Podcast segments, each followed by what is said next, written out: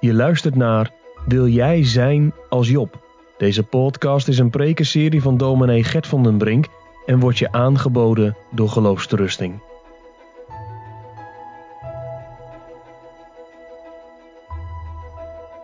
Wij openen het woord van God en wij lezen Job hoofdstuk 2. Vanmorgen hebben wij hoofdstuk 1 gelezen over Job die zowel op de aarde als in de hemel bekend stond als iemand die oprecht en vroom was, godsvrezende en wijkende van het kwaad. Maar we hebben gehoord hoe een eerste golf van ellende over hem kwam en hoe hij ondanks dat alles de lofprijzing mocht gaande houden. Hij zondigde niet, zo eindigt hoofdstuk 1 vers 22, en hij schreef aan God niets ongerijmds, niets verkeerd toe. Wij lezen nu hoofdstuk 2, want de Satan krijgt een nieuwe kans. Job hoofdstuk 2. Wederom was er een dag als de kinderen Gods kwamen om zich voor de Here te stellen, dat de Satan ook in het midden van hen kwam om zich voor de Here te stellen. Toen zei de Heere tot de Satan, van waar komt gij? De Satan antwoordde de Heer en zei van om te trekken op de aarde en van die te doorwandelen. En de Heere zei tot de Satan, hebt gij ook acht geslagen op mijn knecht Job? Want niemand is op de aarde gelijk hij, een man oprecht en vroom, Godvrezende en wijkende van het kwaad. En hij houdt nog vast aan zijn oprechtheid, hoewel gij mij tegen hem opgehitst hebt om hem te verslinden zonder oorzaak. Toen antwoordde de Satan de Heer en zei huid voor huid, en al wat iemand heeft zal hij geven voor zijn leven. Doch strek nu uw hand uit en tast zijn gebeente en zijn vlees aan, zo hij u niet in uw aangezicht zal zegenen. En de Heere zei tot de Satan, zie hij, zij in uw hand.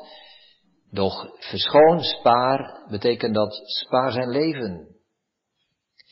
Toen ging de Satan uit van het aangezicht van de Heere en sloeg Job met boze zweren van zijn voedsel af tot zijn schedel toe. En hij nam zich een pot scherf om zich daarmee te schrabben. En hij zat neer in het midden van de as. Toen zei zijn huisvrouw tot hem, houdt gij nog vast aan uw oprechtheid? Zegen God en sterf. Maar hij zei tot haar, gij spreekt als een der zottinnen spreekt. Ja, zouden wij het goede van God ontvangen en het kwade niet ontvangen? In dit alles zondigde Job met zijn lippen niet. Als nu de drie vrienden van Job gehoord hadden al dit kwaad dat over hem gekomen was, kwamen zij ieder uit zijn plaats. Elifas de Temeniet en Bildad de Suhiet en Zofar de Naamatiet.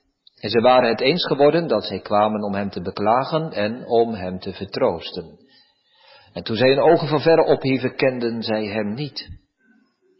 En hieven een stem op en weenden. Daartoe scheurden zij een ieder zijn mantel en strooiden stof op hun hoofden naar de hemel. Zo zaten zij met hem op de aarde zeven dagen en zeven nachten. En niemand sprak tot hem een woord, want zij zagen dat de smart zeer groot was. Tot zover de lezing van de schrift. Laten wij vanmiddag bij dit gedeelte stilstaan en dan in het bijzonder bij de woorden van vers 9 en 10. Ik hoop volgende week, als God het geeft, bij dat slotgedeelte, vers 11 tot en met 13, stil te staan, als deze vrienden komen, om je op te troosten. Hoe kunnen wij mensen troosten? Maar dat volgende week, voor nu vers 9 en vers 10. Toen zei zijn huisvrouw tot hem, houd gij nog vast aan uw oprechtheid. Zegen God een sterf. Maar hij zei tot haar, gij spreekt als een der zottinnen spreekt. Ja, zouden wij het goede van God ontvangen en het kwade niet ontvangen? In dit alles zondigde Job met zijn lippen niet. Wij schrijven als thema boven de preek, zeg God, vaarwel. Dat zijn de woorden van de vrouw van Job. Zegen God. Mensen met goede toe, zeg God vaarwel, neem afscheid van hem. En sterf. Zegen God en sterf. Het thema boven de preek is, zeg God vaarwel. Drie gedachten. In de eerste plaats een bitter advies. Ten tweede een bitter antwoord. En ten derde een betere vraag. Een bitter advies, dat zijn de woorden, dat is het advies van de vrouw van Job. Houdt u nog vast aan uw oprechtheid, nog steeds Job? En ze geeft een bitter advies. Zeg God vaarwel en sterf. Een bitter advies. In de tweede plaats een bitter antwoord. Als Job zegt, gij spreekt als een van de zottinnen spreekt. Hij zegt tegen zijn vrouw, je praat onzin. We horen ook daar bitterheid in. En dan een betere vraag als hij daarna zegt, zouden wij het goede van God ontvangen en het kwade niet ontvangen? Een bitter advies, een bitter antwoord en een betere vraag. Gemeente, hebt u, heb jij wel eens overwogen om afscheid te nemen van God?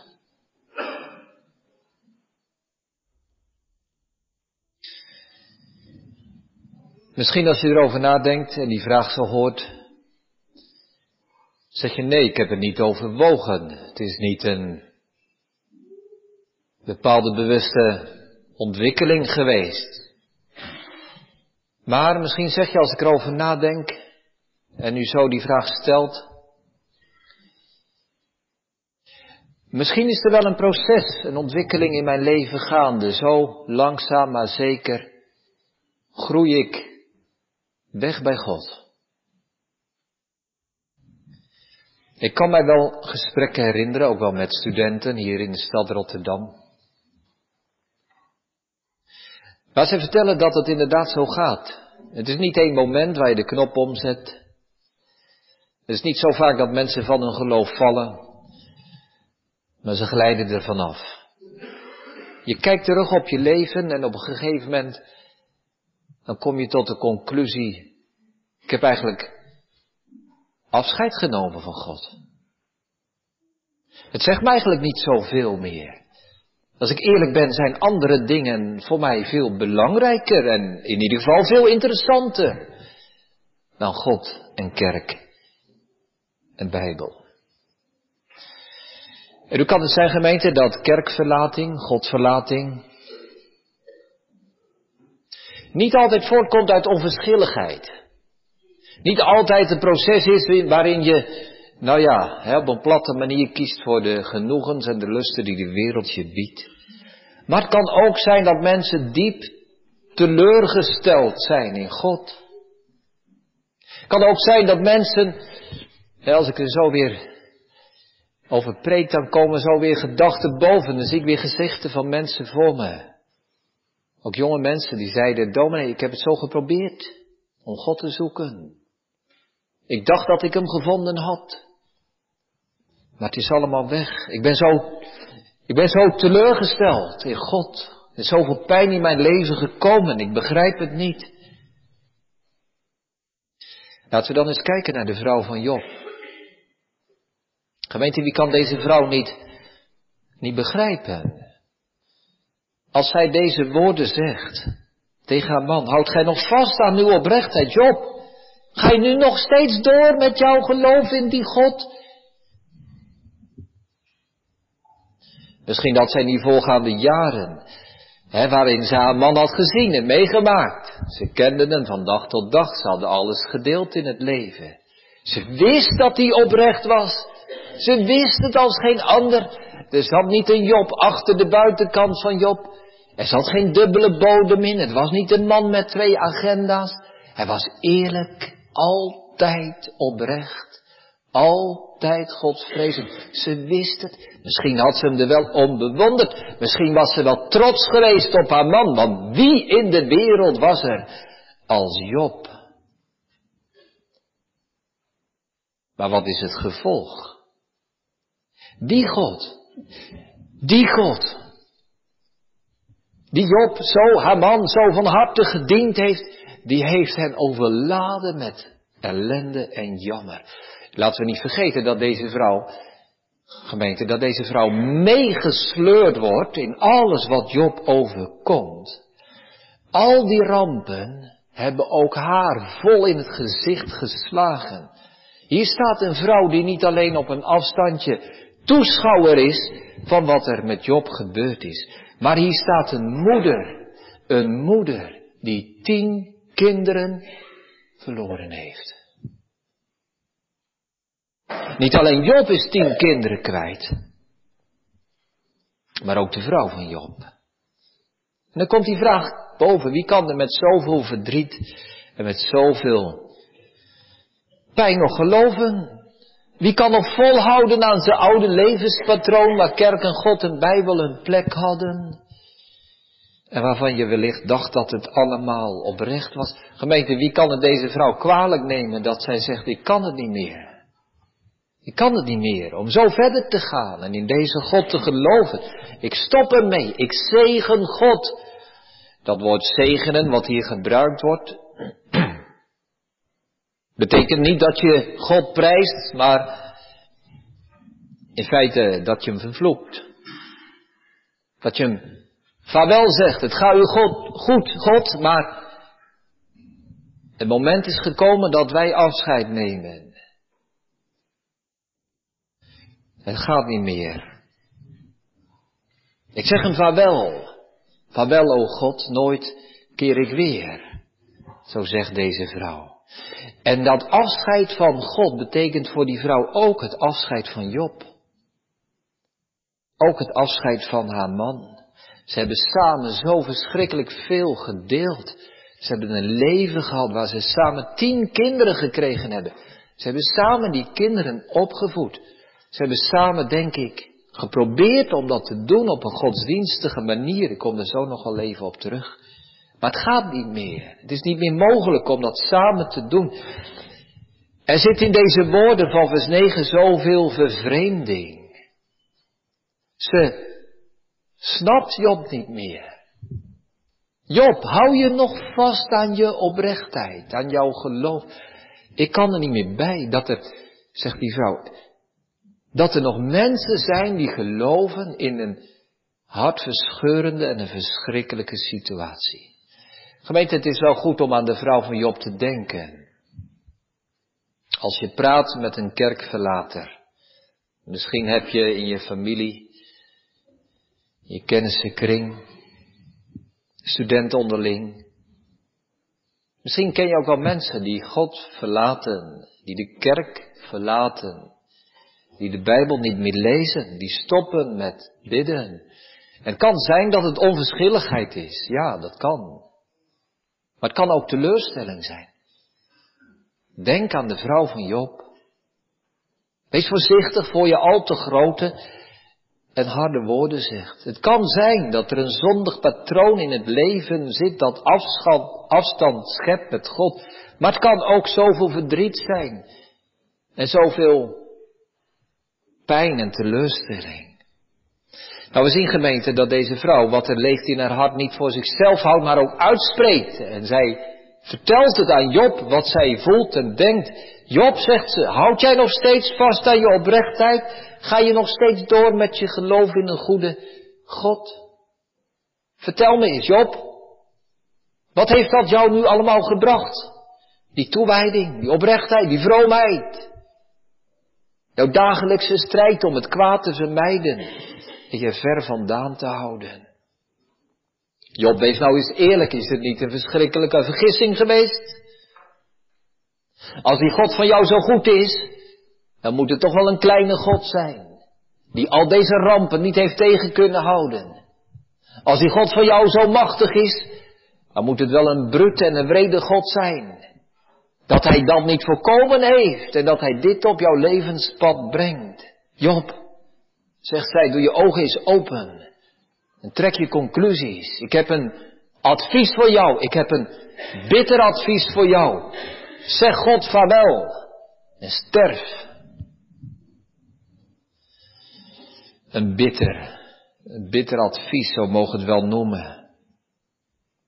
Want we horen de wanhoop doorklinken, de uitputting, ook wel denk ik, de moeheid van deze vrouw die het niet meer op kan brengen om te geloven. En, en als ze dan op dat laatste moment, hè, wanneer hun levenswegen gaan scheiden, wanneer ze nog een advies meegeeft, heeft ze dit advies, een bitter advies. Job, neem afscheid van God en sterf. Misschien dat ze daarmee wil zeggen, de kanttekeningen wijzen erop. Job, als jij zo doorgaat met jouw godsdienst, wordt dat jouw dood. Maar het zou ook wel kunnen, gemeente, het zou ook goed kunnen dat deze vrouw zegt, Job, neem afscheid van God, maak er maar een einde aan. Het zou kunnen dat deze vrouw haar man oproept om suïcide te plegen. Om zichzelf van het leven te beroven. Ze zegt tegen Job, is het niet beter om dood te zijn dan om zo te moeten leven? Is de rust van het graf niet beter dan de onrust van het leven? Is de stilte na niet leven niet beter dan al die moeite, die schreeuwende pijn in het leven? Als dat zo is, gemeente, dan, hebben die woorden wel degelijk invloed en indruk gemaakt op Job. Want hè, we weten dat misschien nog van de vorige keer uit Job 3. Aan het einde, vers 20 tot en met 23. Dat Job zelf dat zegt. Dat hij ernaar verlangt om, om dood te zijn. Dus die woorden die die vrouw spreekt, Job, kies maar voor de dood in plaats van het leven die hebben Job geraakt en die hebben invloed gehad. En daarna heeft hij in hoofdstuk 3 zelf uitgesproken, waarom leef ik nog? Waarom ben ik niet dood? Ik zou de dood begroeten met grote vreugde. En we kunnen erbij staan en lezen en zeggen, ja, maar dat gebeurt niet hoor met een kind van God. Staat toch in de Bijbel, gemeente. Zo simpel ligt het toch allemaal weer niet, hè? Zo simpel ligt het echt weer niet. Deze vrouw die geeft dit advies, een bitter advies, en Job voelt zich erdoor geraakt, door aangesproken. Die gedachte om, om maar te kiezen voor de dood in plaats van voor het leven. Misschien dat u, misschien dat jij ook die gedachte kent. Misschien dat er ook onder ons mensen zijn dat je nu hier meeluistert en dat je die,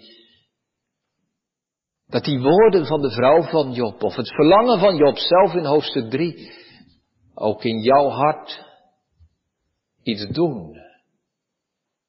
Zou de dood misschien toch beter zijn dan het leven? Zou een einde aan dit leven toch niet beter zijn dan maar voortleven en voortsukkelen in deze uitzichtloze situatie? Kan zijn dat u, dat jij ook deze gedachte hebt om er een einde aan te maken. Het staat in de Bijbel, de pijn en de gebrokenheid. Misschien dat jij ook wel die vraag hebt, heb ik nog wel de moed en de kracht om door te gaan in het geloof? Zal ik er maar geen afscheid van nemen? Nou gemeente, het is duidelijk, hoe begrijpelijk het ook is wat deze vrouw zegt. Het is toch niet waar de Bijbel ons toe wil oproepen. En wij weten vanuit hoofdstuk 1 en uit het begin van hoofdstuk 2 dat het de duivelse invloed op haar is die haar daartoe brengen wil. En niet de stem van God. En ik zeg erbij gemeente, ik geloof dat deze vrouw teruggekomen is van deze woorden en gedachten. Want we lezen in het laatste hoofdstuk van dit Bijbelboek. Als God Job in ere herstelt en hem zijn overvloed en zijn gezondheid weer teruggeeft, dat God hem ook weer het huwelijk teruggeeft, want hij krijgt nog tien kinderen. Het is toch weer goed gekomen tussen Job en zijn vrouw. Dat laat zien dat die genade in het leven, ook van de vrouw van Job, werkzaam is geweest. En ieder van ons die deze gedachte wellicht herkent, mag dan ook zien op de genade van God die een betere weg wijst, een heerlijke weg, dan wat deze vrouw hier adviseert. Een bitter advies. We gaan naar onze tweede gedachte, een bittere reactie. Ja gemeente, bitter tegenover bitter. Wat Job zegt, vers 10, Hij spreekt als een van de zottinnen spreekt. Je praat als een zot, zegt hij. Wat een onzin. Domme vrouwenpraat. We voelen de bitterheid in zijn woorden. Een bitter advies komt, loopt uit op een bitter antwoord. Wat een treurige situatie. God heeft man en vrouw aan elkaar gegeven. Als een hulp tegenover. Die vrouw had zo dicht bij Job kunnen zijn. Om hem te troosten, om hem te bemoedigen, om bij hem te zijn. Job, we hebben samen zoveel meegemaakt. God zal ons hier doorheen helpen. Maar gebeurt niet. Ze is geen hulp voor hen. Ze raken van elkaar vervreemd. Ze delen dezelfde moeite, maar ze raken onderling verdeeld. Ze is hem gegeven als een hulpen. Maar het huwelijk redt het niet. Geen wonder dat Job zo bitter reageert. Bitter tegenover bitter. Een bittere vrouw, een bittere man. En wij gemeente, als we dit gedeelte lezen, wij kunnen ons intussen afvragen, ja Job, jij zegt dat wel, dat het onzinnig is en dat die vrouw als een, als een zot zit te praten, maar, maar is het wel zo zot? Is het wel zo onzinnig? Die vrouw heeft toch wel een punt? Is het niet begrijpelijk dat sommige mensen teleurgesteld raken in God? Is het om het maar ronduit te zeggen, is het Gods eigen schuld niet soms dat mensen afscheid van hem nemen? Wat moet je ervan zeggen als mensen zoveel verdriet en moeite hebben? Is dat dan Gods beloning voor Job die hem zo trouw en oprecht heeft gediend? Maar gemeente, deze vrouw, hè, die vrouw van Job, die reageert precies op de manier die de Satan had voorspeld. Al had de Satan gezegd, Job gaat zo reageren. Dat gebeurt niet. Maar de vrouw van Job reageert zoals de Satan had gezegd. Let maar op, God zegt hij, als dit gebeurt, als dat gebeurt, dan beginnen ze te vloeken. En het gebeurt. De vrouw van Job vervloekt God. Job niet. Ik zag dat er in Amerika een predikant was die over dit gedeelte had gepreekt en die noemde die vrouw Satan in een skirt. Satan in een rok. Zo komt Satan opnieuw tot Job met een nieuwe verzoeking. Door die vrouw heen, door wat zij zegt, door haar advies en bitterheid. Vervloek God. Doe het Job. En dan antwoordt Job met een bitter antwoord. En dat laat ons iets zien over het hart van Job. De manier waarop hij reageert. Het is, ik zei het al, het is de pijn die hij ervaart dat die vrouw die zo dicht bij hem is geweest en waar hij zoveel mee heeft gedeeld, nu op haast oneindige afstand van hem staat. Hij voelt de pijn en de afstand. Maar er zit ook iets in van verbijstering. Die vrouw, gemeente, die begrijpt Job niet. Job, hoe kun je blijven geloven? Maar Job begrijpt die vrouw niet. Vrouw, hoe kun je zonder God verder? Ik denk dat er ook nog wel, hè, als we goed lezen, goed luisteren, een woord in zit van, ja, van verbazing, van verwondering. Vrouw, zegt hij, je, je moet wel niet goed bij je hoofd zijn. Je moet wel zo geraakt zijn dat je niet meer goed na kan denken. Want Jij kent toch ook dat geloof en vertrouwen op God? Je moet iets zeggen waarvan je niet door hebt wat je zegt. Vrouw, we hebben samen zoveel gedeeld. We hebben samen in God geloofd. Dit kan toch geen woord zijn dat uit jouw gelovige hart voortkomt. En wat hem het meeste raakt, zal toch dit zijn, gemeente, dat Job niet begrijpt hoe zijn vrouw zo, zo zich mee laat voeren door de omstandigheden en door de gebeurtenissen. En dat zij niet inziet dat er altijd meer is. Denk eens aan vanmorgen. Dat er niet alleen de aarde is met zijn gebeurtenissen en zijn ontwikkelingen en processen en zijn toevalligheden. Maar dat zij niet weet dat er ook nog een hemel is die voor ons verborgen is, waar er wel degelijk is en waar de geschiedenis geschreven wordt. Dat is voor Job zo wezenlijk. Dat is, dat is het hart van zijn geloof. Dat hij niet kijkt naar de omstandigheden en dat hij niet kijkt naar wat er gebeurt en wat hem overkomt. Maar dat hij leeft bij, ja, bij God. Bij de wijsheid van God. Bij de macht van God. Bij de grootheid van God. Jobs geloof rust op dat wat onzichtbaar is. En zegt, vrouw, ik snap je niet dat jij jouw geloof steunt op wat zichtbaar is. En ik denk gemeente dat iedere gelovige dit herkent. Dit herkent. Wat Job hier zegt. Het kan zijn dat je een gesprek hebt, misschien met je familie of met mensen in je vrienden of kennissenkring of misschien wel, wat ik uiteraard niet hoop, binnen het huwelijk. Dat de een niet begrijpt hoe de ander kan geloven. En dat de ander niet begrijpt dat die ander niet gelooft. En dan kun je een ontmoeting hebben en dan kun je een gesprek hebben en het is soms zo moeilijk. We zullen niet zo snel gaan als Job, die tegen zijn vrouw zegt, je bent een zot. Maar het kan wel bovenkomen dat je denkt, ja maar, ja maar jij leest toch ook de Bijbel?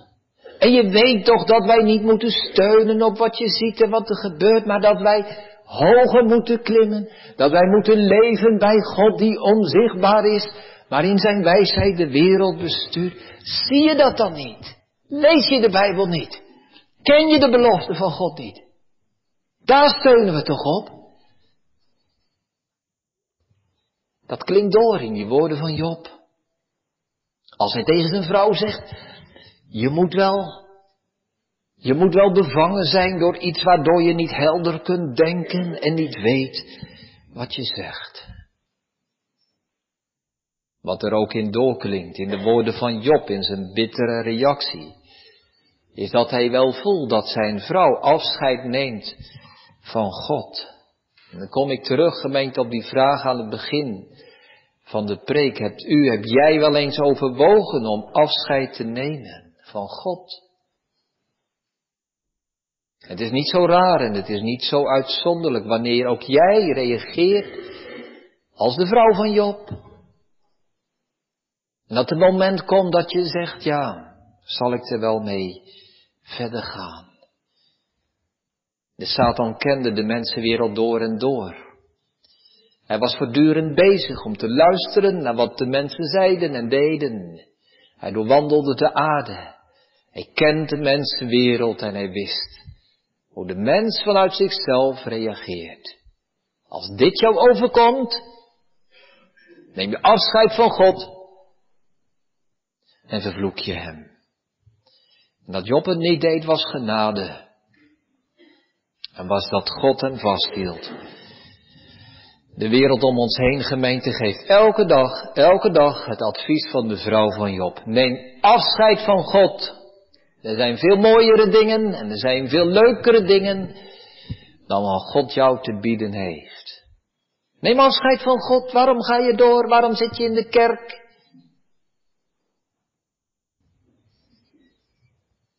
Maar de vrouw van Job was er eerlijk bij toen ze zei, was eerlijk toen ze erbij zei, neem afscheid van God en sterf.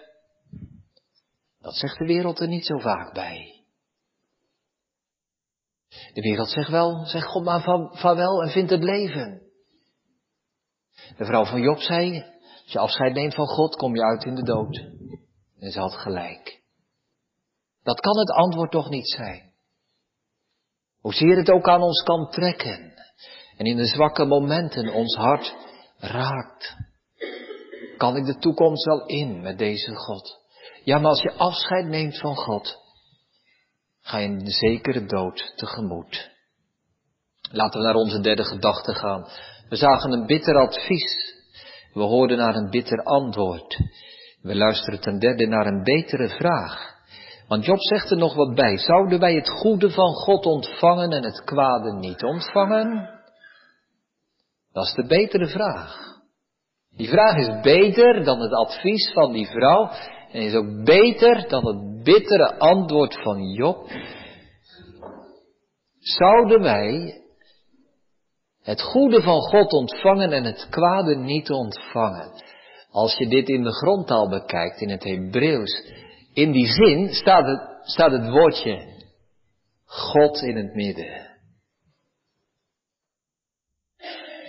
En God was ook voor Job het midden. Zouden wij het goede van God ontvangen en het kwade niet ontvangen? Oh, zegt iemand, is dat de God van de Bijbel? Die naar willekeur dan weer wat goeds en dan weer wat kwaads geeft. Met de ene hand geeft en met de andere even hard neemt. Waar je niet van op aan kunt. Wispelturig, onvoorspelbaar, grillig. Dan weer goed en dan weer kwaad. Is dat de God waar we dan op moeten vertrouwen? Nee, gemeente, dat zegt Job natuurlijk niet, want niemand zou op zo'n God kunnen vertrouwen. Maar Job zegt, ik geloof dat God, mijn grote God, alle dingen, alle dingen doet medewerken ten goede. De goede dingen, de mooie dingen, de fijne dingen van het leven hebben een plaats in de wil van God. Maar mijn God is zo groot dat Hij zelfs het kwaad, het kwaad in mijn leven gebruiken kan tot het goede. Als God mij het kwade geeft, als ik van God het kwade ontvang, is het toch goed? Is het toch goed? Want God staat daarboven. Alle dingen, zegt Paulus dan, medewerken ten goede, namelijk voor degene die naar zijn voornemen geroepen zijn. Niet alleen de dingen van de voorspoed, maar ook de tegenspoed in ons leven. Niet alleen het goede, maar zelfs het kwade. Gemeente Job heeft deze God echt, echt leren kennen. Echt leren kennen. En zijn geloof en zijn vertrouwen in de goedheid van God is zo groot dat hij zelfs het kwaad, mag ik het zo zeggen, bij God durft onder te brengen. En dat hij het woord ontvangen gebruikt. Dat hij het kwaad ontvangt. Zouden wij het goede van God ontvangen en het kwade niet? Nou zegt iemand, zover ben ik nog niet. Ik zie wel in dat Job een groot gelovige is. Maar ik ben zover nog niet. Dit moet wel een beleidenis zijn van mensen die al heel ver gevorderd zijn. Maar wie ben ik? Ik ben maar een klein gelovige, een zwak gelovige, een wankelende gelovige. Zover ben ik nog niet. Nou gemeente, dit is geen beleidenis van een groot geloof, dit is de beleidenis van een waar geloof.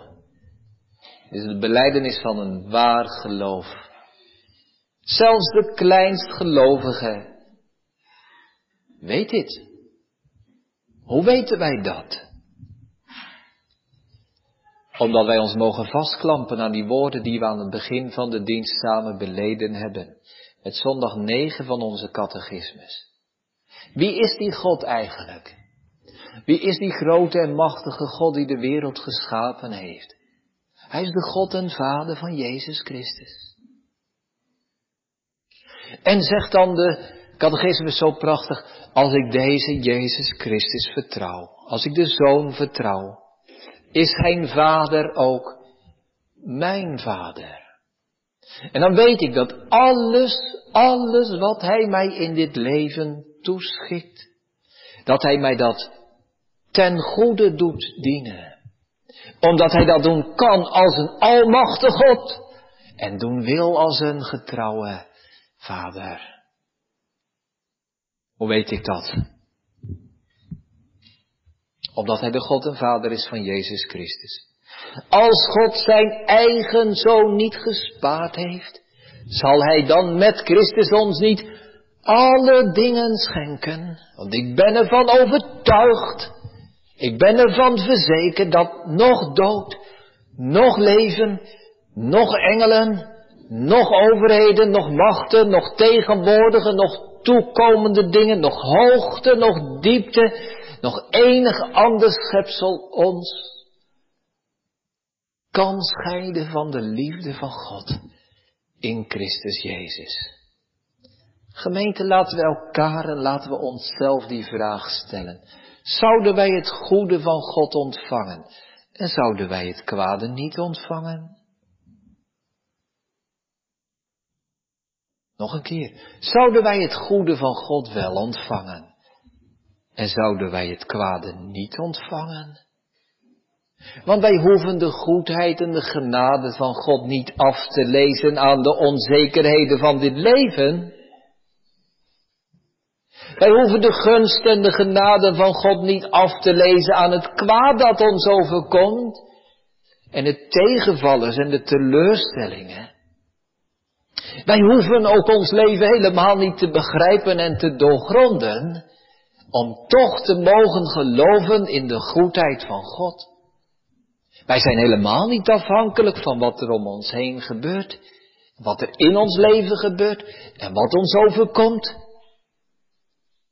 Met Job kunnen we zeggen, je moet wel, je moet wel een verstandsverbijstering hebben als daar je geloof op gefundeerd is. Ons geloof is niet gefundeerd op, vandaag gaat het goed en morgen gaat het weer minder. Vandaag voel ik het en morgen voel ik het niet. Nee, ons geloof is gebaseerd op Jezus Christus. Er staat nergens in de Bijbel gemeente. Want al zo lief heeft God de wereld gehad, dat Hij alle tegenslag ons bespaard heeft. Dat lezen we niet.